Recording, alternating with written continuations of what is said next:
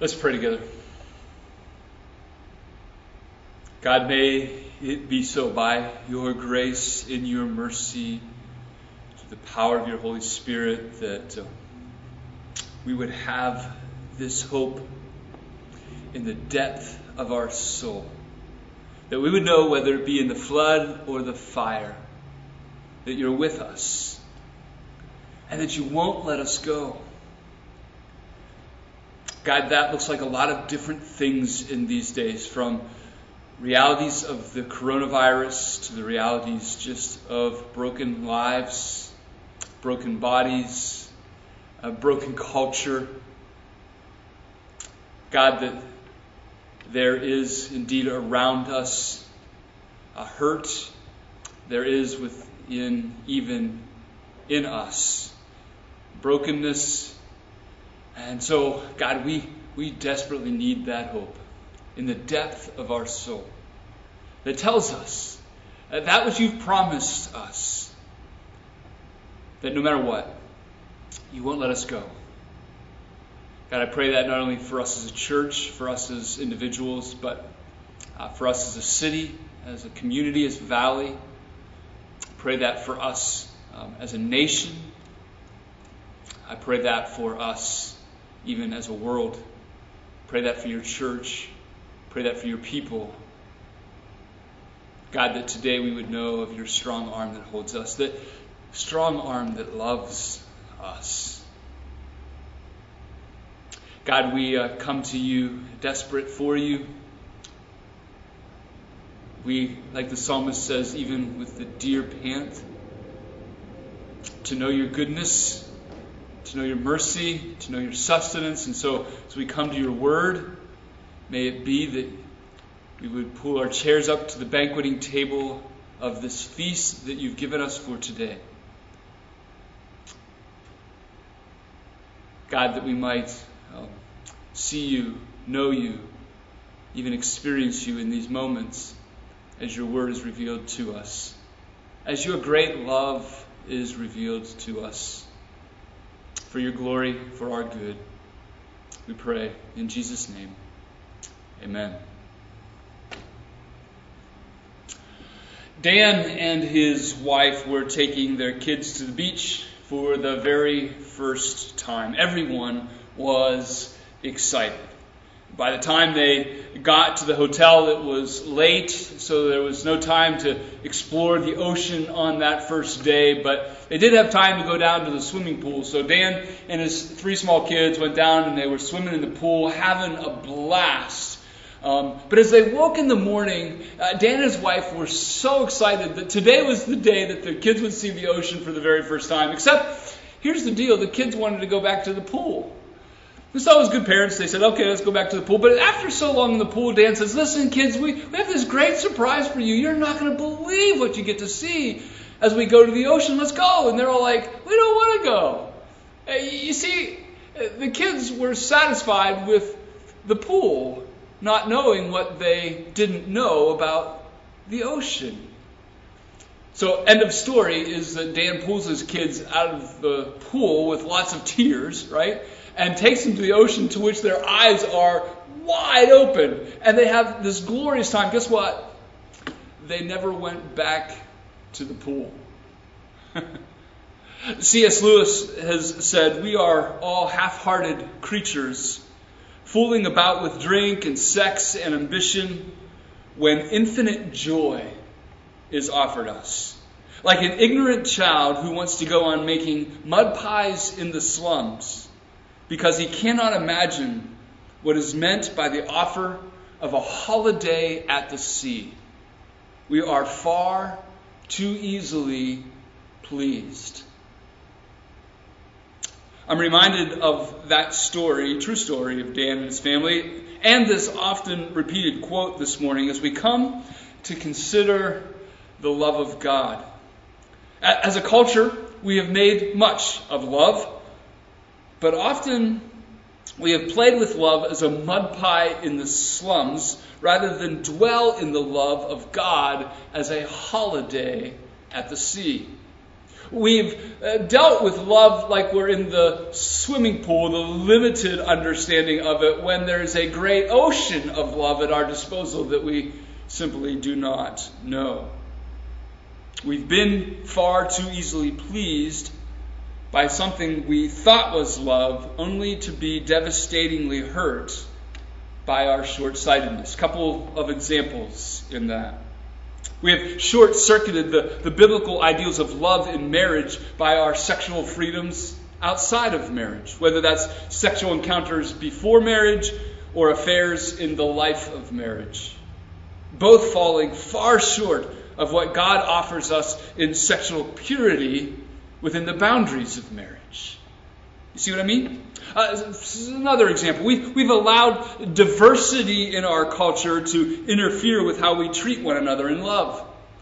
And we've robbed our culture of the, of the beauty of knowing the unity of Jesus in the midst of our vast differences.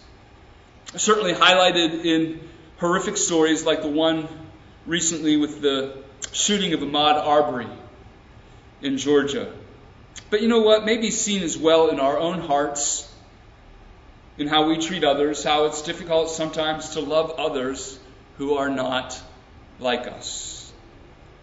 Maybe the most devastating of all is how we've expected listen, how we've expected the love of God to fit our prescribed definition rather than spending our lives exploring what Paul describes as immeasurable. What we've made the love of God like the swimming pool that it, we're confined in and we're comfortable with rather than understanding and praying that God would reveal to us the immeasurable reality of his love like the ocean would be.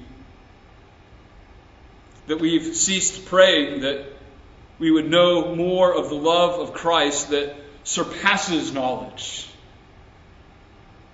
We've ceased to yearn and pray to know the breadth, the length, and the height, and the depth of the love of God.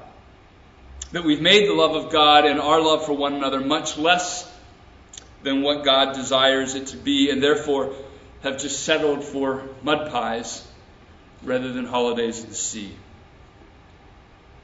We've been thinking together in this short mini series through COVID 19 about the question of who is God? Maybe especially who is God in the midst of a pandemic. Uh, it's been a search for things that are certain in a time where th- everything seems uncertain. Or even that there is uncertainty in your life, not just in a pandemic, but maybe in lots of other ways. Uh, it's been an excellent time to, to rethink who God is. And, today, uh, our focus is on rethinking on what it means for God to be love. I want you to turn with me, if you would, to uh, 1 John. 1 John chapter 4, uh, verses 7 through 21. And I, I want us to try to discover out of this text the holiday at the sea that we might leave the mud pies behind. That, that, we would see, maybe get a glimpse of the reality of the ocean of God's love, that we might be inclined to leave the small swimming pool that we often confine it to. Uh, I like to give you sometimes a sermon in a sentence. I'll give it to you before we read the text so that you might listen for it. There's three points to the text, and they kind of fill themselves out in this way. That my prayer for you is that today you would know the love of God in order that you would know that you are loved, in order that you might love others. Hear that? That we would know the love of God, in order that we might know that we are loved, that we might love others. The book of 1 John, uh, chapter 4, verse 7. This is the word of God. It says, Beloved, let us love one another, for love is from God. And whoever loves has been born of God and knows God. Anyone who does not love does not know God because God is love. In this, the love of God was made manifest among us. That God sent his only Son into the world so that we might live through him. In this is love, not that we have loved, but God, but, but that God has loved us and sent his Son to be the propitiation for our sins. Beloved, if God so loved us, we also ought to love one another. No one has ever seen God, But if we love one another, God abides in us, and his love is perfected in us. By this we know that we abide in him and he in us because he has given us of his Spirit. And we have seen and testified that the Father has sent his Son to be the Savior of the world. Whoever confesses that Jesus is the Son of God, God abides in him, and he in God. So we have come to know and to believe the love that God has for us. God is love. And whoever abides in love abides in God, and God abides in him. By this is love perfected with us, so that we may have confidence for the day of judgment, because as he is, so also are we in the world. There is no fear in love, but perfect love casts out fear. For fear has to do with punishment, and whatever fears has not been perfected in love. We love because he first loved us. If anyone says, I love God and hates his brother, he is a liar. For he who does not love his brother whom he has seen cannot love God whom he has not seen. And this commandment we have from him whoever loves God must also love his brother. May God help us in the understanding of his word. Three points God is love. We are loved. We ought, therefore, to love one another. First, God is love. John says in verse 7 that love is from God. And then in verse 8 and again in verse 16, he says that God is love. Might be confusing. How do those things jive? How can something come from someone and yet still be someone? God, love is from God, and yet love is God. Well, uh, maybe it's helpful uh, in illustrative form to think about a fire. We, we, have had uh, a couple of campfires already this year. Uh, and they've both been in the context of having our granddaughters over. And so when the granddaughters ask for a fire, Pat makes a fire. That's just the way it goes. And one of the things, though, that we've had to communicate each time that we've made a fire is what? That fire is hot. a four year old, a three year, almost three year old, a one year old needs to be reminded of the reality that fire is hot. Let me ask you is the heat from the fire or is the heat part of the nature of the fire? The answer to that is yes. heat comes from the fire because heat is a part of the nature of the fire. With me? Uh, God is more glorious than the fire, but the principle is similar. Love comes from him because God in his very nature what? Is love. But we, we cannot use love as something separate to describe God. But rather, we, we need to see love as something that is at the very core of who God is. In fact, love by its very definition has to come from who God is in his very nature. You cannot separate love in any way from the nature of God. Now, if that's true, we need to begin to adjust our vocabulary a bit, don't we? If I think about the unsearchable depth of the love of God, and that is the definition of love, then I can't say that I love peanut butter. That's an overreach, right? I, I, can't take the incomparable love of God and begin to apply it towards something as simple as peanut butter. What I can say is that I like peanut butter. And I like it a lot. And please don't tell my wife because it's not in our eating plan. And uh, so when I eat it, I've got to sneak it and uh, cheat just a little. Listen, when I say that I love the Steelers, that's probably a bit of an overreach. I like them a lot. In fact, I probably like them a little too much at times. They become a bit of an idol for me, or I get too engrossed in the reality of a game and ignore people around me. But, but I can't say that I love them. Not when love is defined by very, the very nature of who God is. How about this? How about when I say I love my wife? Ha. Now we're getting there, right? Uh, so when I first told Deneen I loved her, probably at the age of 16, I was probably a bit premature. But now that we've been married for 32 years, almost 33 years, uh, this is a biblical communication. when I tell my wife that I love her. Why? Because in Ephesians 5, it tells me that I am to love my wife as what? As Christ loved the church. That by virtue of the very definition of love in the nature of God is the very thing that I'm to, to lean into my wife with in love. Now, I, I don't tell you all this because we're going to start policing your vocabulary, but I do want to help us move away from settling for a lesser love by defining love as God is love, the very nature of God. I want us not to settle in saying to our wives that, or our spouses that we love them, uh, much like we love peanut butter or the Steelers. It's much more than that. Rather, I, I want us to begin to commit to love our wives, our spouses, and each other as God loves. What does that look like? It's really quite frankly a huge subject that we could divulge into seeing how, how, how God loved himself within the Trinity. Wow, that's a, that, that fills volumes, right? Uh, we could begin to look into it as a, how, how God loves humanity as a whole. But, but our, our text really focuses on simply how God loves his children. So, for the sake of time this morning, because this is already probably going to be a long sermon, let's just go to that one place, right?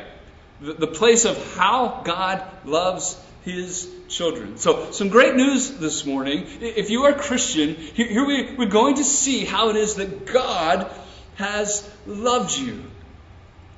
Great news if you're not sure if you're a Christian, maybe on the fence, wondering whether you have a commitment to Christ or not. I have great news. I, I, I believe that in this text and, and understanding the love of God, it will woo you into a place where you will be sure that you want to immerse yourself in this great love. And and maybe here's a crazy thought that you're that you're not a Christian and you're still watching, right? I love number one that you're still watching, and, and number two that I believe that if you are still watching, still connected in this message, that maybe indeed God is wooing you to convince you of His great love for you. Hmm. God is love. So, point number two we are loved. God is love. Therefore, we are loved. Here is the, the core of the text. Look at how many ways John shares about the love of God for us. He shares it, listen, in, in contrast to the, the false and the fake ways that, that express love in so many ways back, for the church that John is writing to, as well as even now. Because there's a myriad of false loves, of fake loves of the reality. So he's, he's contrasting this love with those loves to say, we are loved. And we are loved in this way. First of all, is this we, we, we are loved in that this is love that God gave his Son. Look at verse 9. Verse 9 says, In this the love of God was made manifest among us that God sent his only Son into the world that we might live through him. Under we are loved, the first, first way that John expresses that is this way that, that love is that God gave his Son. Uh, here it would be really helpful to have behind us an understanding of the amazing love that God has for himself in the Trinity. That, that before time began, before earth was made, before we were created, there was just God the Father, God the Son, and God the Holy Spirit. But, but as Tony Evans would describe it, only the way that Tony Evans can, there was a love fest in the Trinity, right? There was this sense, and we, we hear in the New Testament as Jesus repeatedly talks about how the Father has loved him. And, and so in that we, we know that the Son indeed has this respect and love for the Father, and in that the Spirit of God is at the very core of that love that there is this love fest going on before they created anything. A love for one another. And the Father loves His Son with such a deep love. And that might help us to understand how much He loves us in the fact that He's given His Son to a corrupt and broken world on our behalf. A world that would show the greatest injustice of all time in taking the innocent life of his son, whom he had given to us. You know, it's Memorial Day. And there are thousands of people across the country who, who see this day as more than a holiday. In fact, it's a stark remembrance of sending their loved ones to the front lines of war, to the front lines of a battle that is caused by brokenness, that is caused by sin, and literally giving their lives for the sake of their country.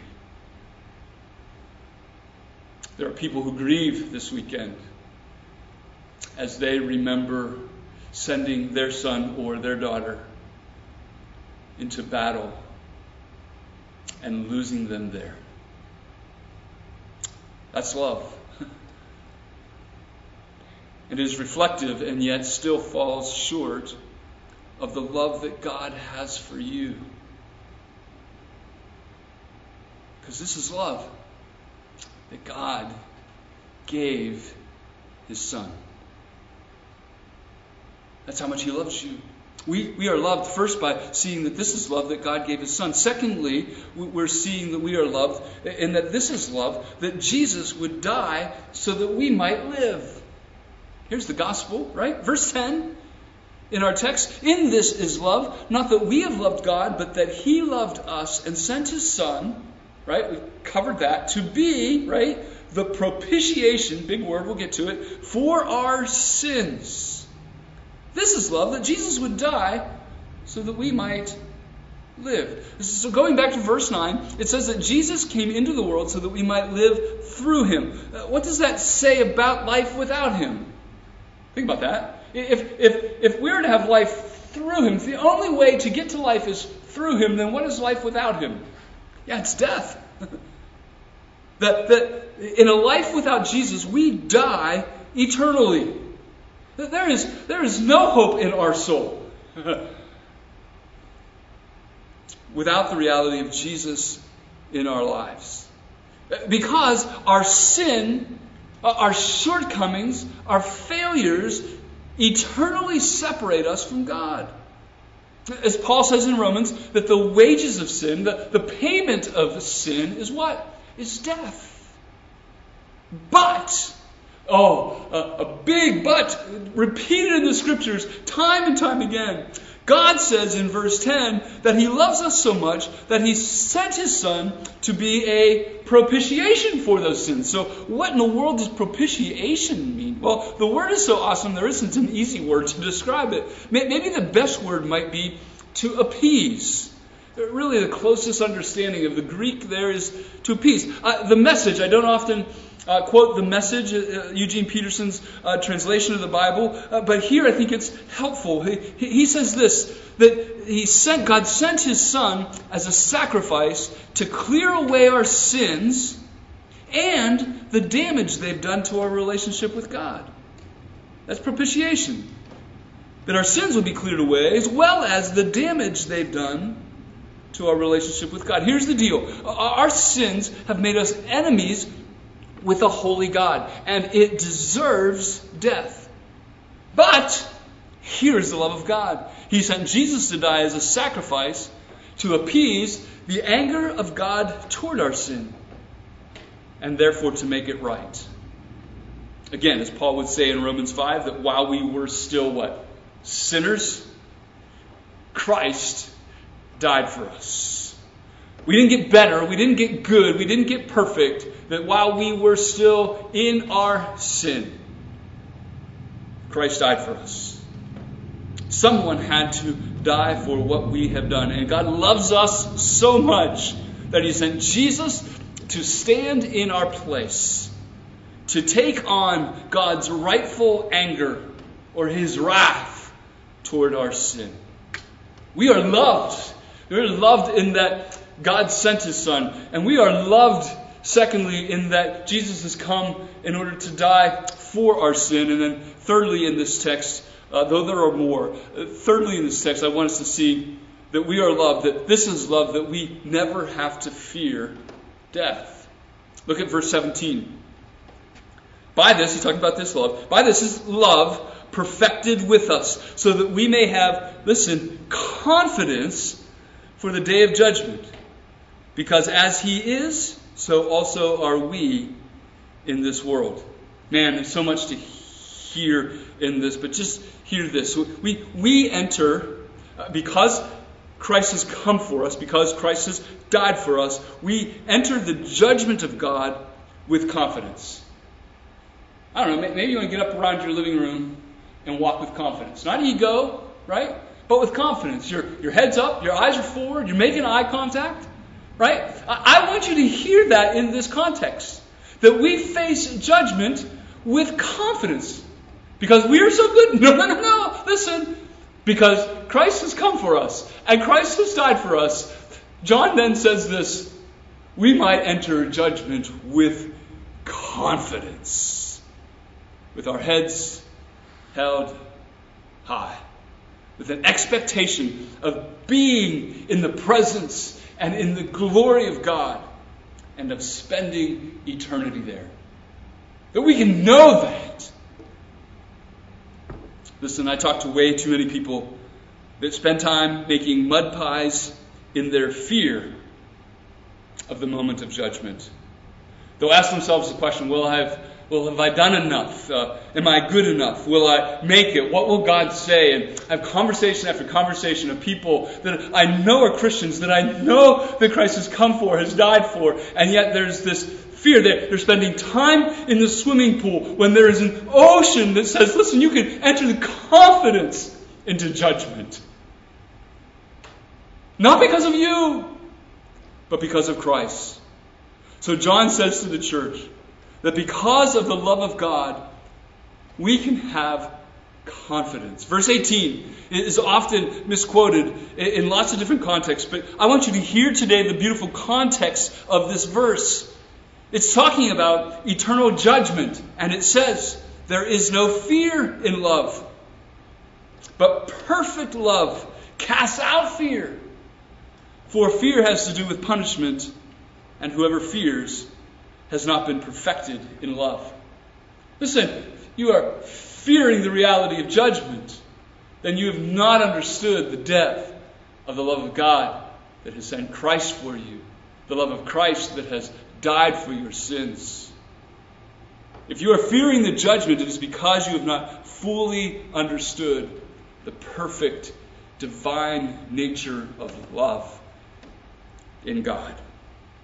A love that does not come through what you have done. These verses in no way reflect anything that we have done, but rather at verse 16 it says, a love that comes because God abides in us. A love that comes because Jesus has died for us. A love that comes that drives out fear of judgment because Jesus has taken on and he has appeased that judgment. A love that allows us to walk to judgment not based on what we have done, but because of what Jesus has done. This is love. That we never have to fear death. It's what allowed the Apostle Paul to proclaim what? To die is gain and to live as Christ. It's why I've had the privilege of conversations with many in my ministry who face death but they do so with confidence. I, I, don't want to mention just two guys to leave out others, but two that reflect on my two years here is Keith Stewart and Jeff Johns, and which I've had multiple opportunities as they faced death to have this conversation. And both of them faced that reality with confidence because they knew of the ocean depth of love that God had for them. My opportunity to have win win conversations that knowing that if they die, they go to heaven, but if God spares them somehow miraculously, they are allowed to live for Him. It's, it's why, in this whole coronavirus thing, we as Christians, we must not fear as the world does. Listen, we remain smart we don't go lick doorknobs, right?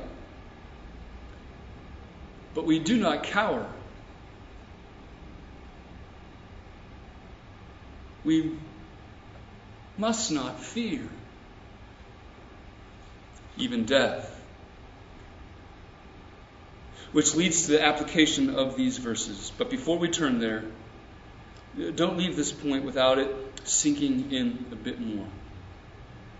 People of God, here, God is love.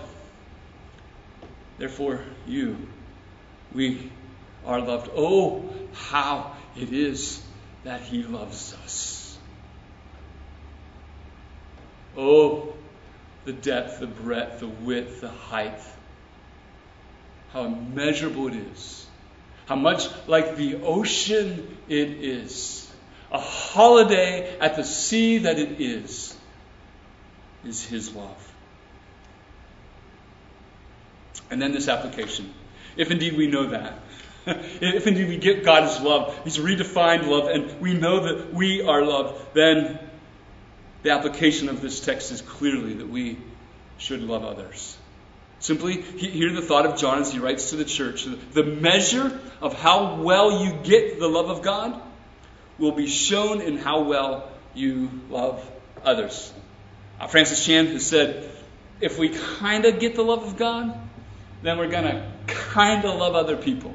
but build on that, will you? How about when we get more the love of God, that we will naturally share the love of God with others? John Piper compares it to a fish in the stream. That, that, is, that is ones loved by God, we will naturally flow in love for others. It's, it's what fishes do. They don't have to think about it. It's this reality of our heart beating in the sense that it is natural.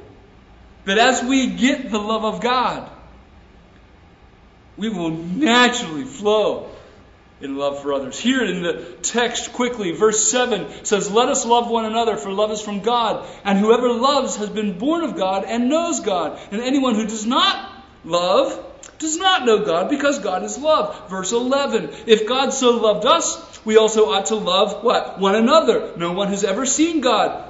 But if we love one another, God abides in us, and his love is perfected, it is seen in us. Verse 19 We love because he first loved us.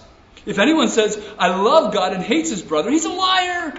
For he who does not love his brother, whom he can who he has seen cannot love God, whom he has not seen. And this commandment we have from him. Here's a summary. Whoever loves God must also love his brother.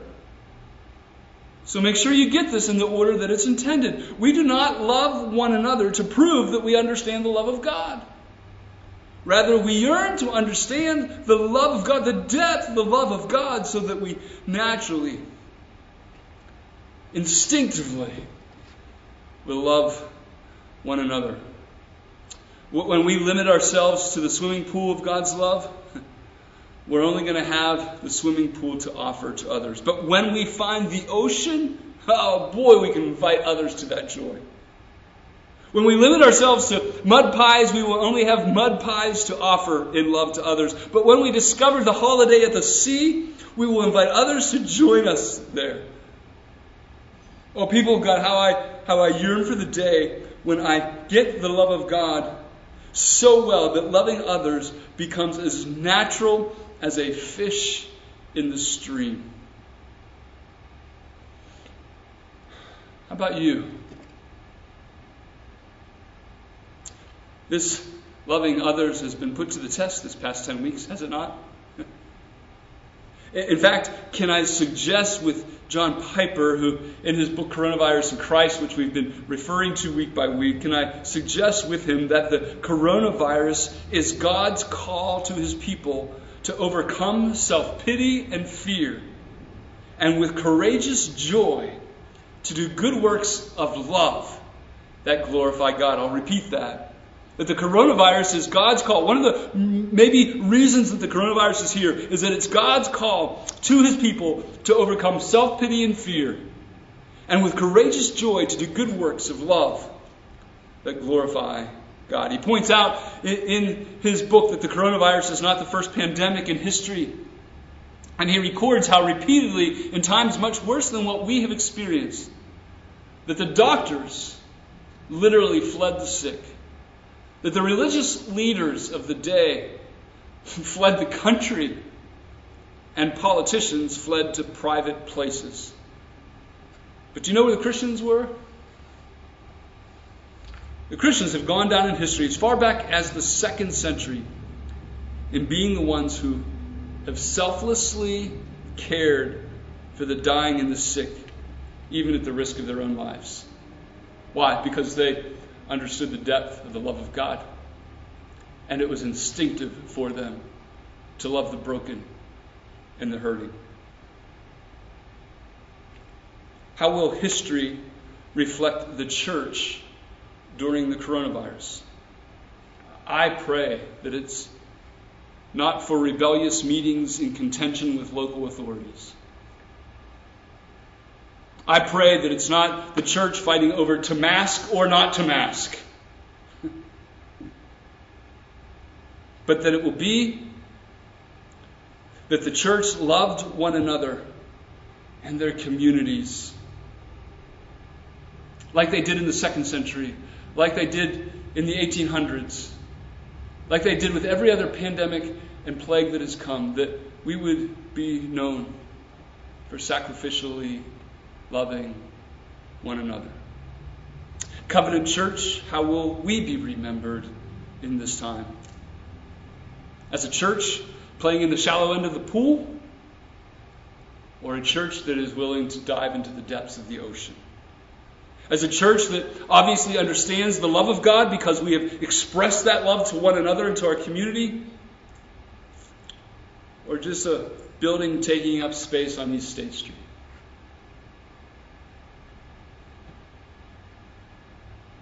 Uh, the great theologian Jimi Hendrix, teasing, of course, but he said this, and it's good. If we practice the power of love rather than the love of power, we would have a peaceful world. Jimi Hendrix. If we practice the power of love rather than the love of power, we will have a peaceful world. Here's my challenge to me, to you, to us. Let's swim out to the depths of the love of God that we might practice the power of that love. I've shared uh, in a couple of contexts now that I feel as if we are transitioning from triage to rehab as a church, maybe even as a culture. That in triage we are so consumed with the wound that we sometimes don't see the whole person. We've, we've been consumed with the wound of the virus, and while it is not over by any stretch of the imagination, it is time to move from a ministry of comfort addressing the wound to exercising ministry muscles that make us strong again. Some of you have been doing that exceedingly well, loving from a deep understanding of the love of God. But listen, it's time for all of us to do it. It's time for us as a church to rise again and to love well. So, here's some practical suggestions. Who, who are you going to call this week that you haven't called yet in the last 10 weeks?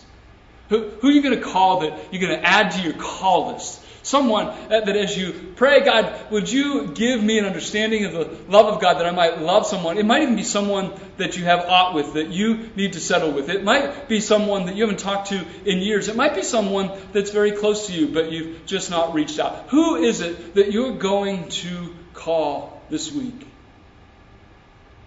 From an understanding of the love of God in an attempt to love others. Let me ask you this how, how will you, how will we as a church begin to discover uh, the deeper wounds of this virus in our community and begin to address them? Because if we're honest, man, by God's grace and in His mercy, Mercer County has not felt the weight of this physical virus like others have.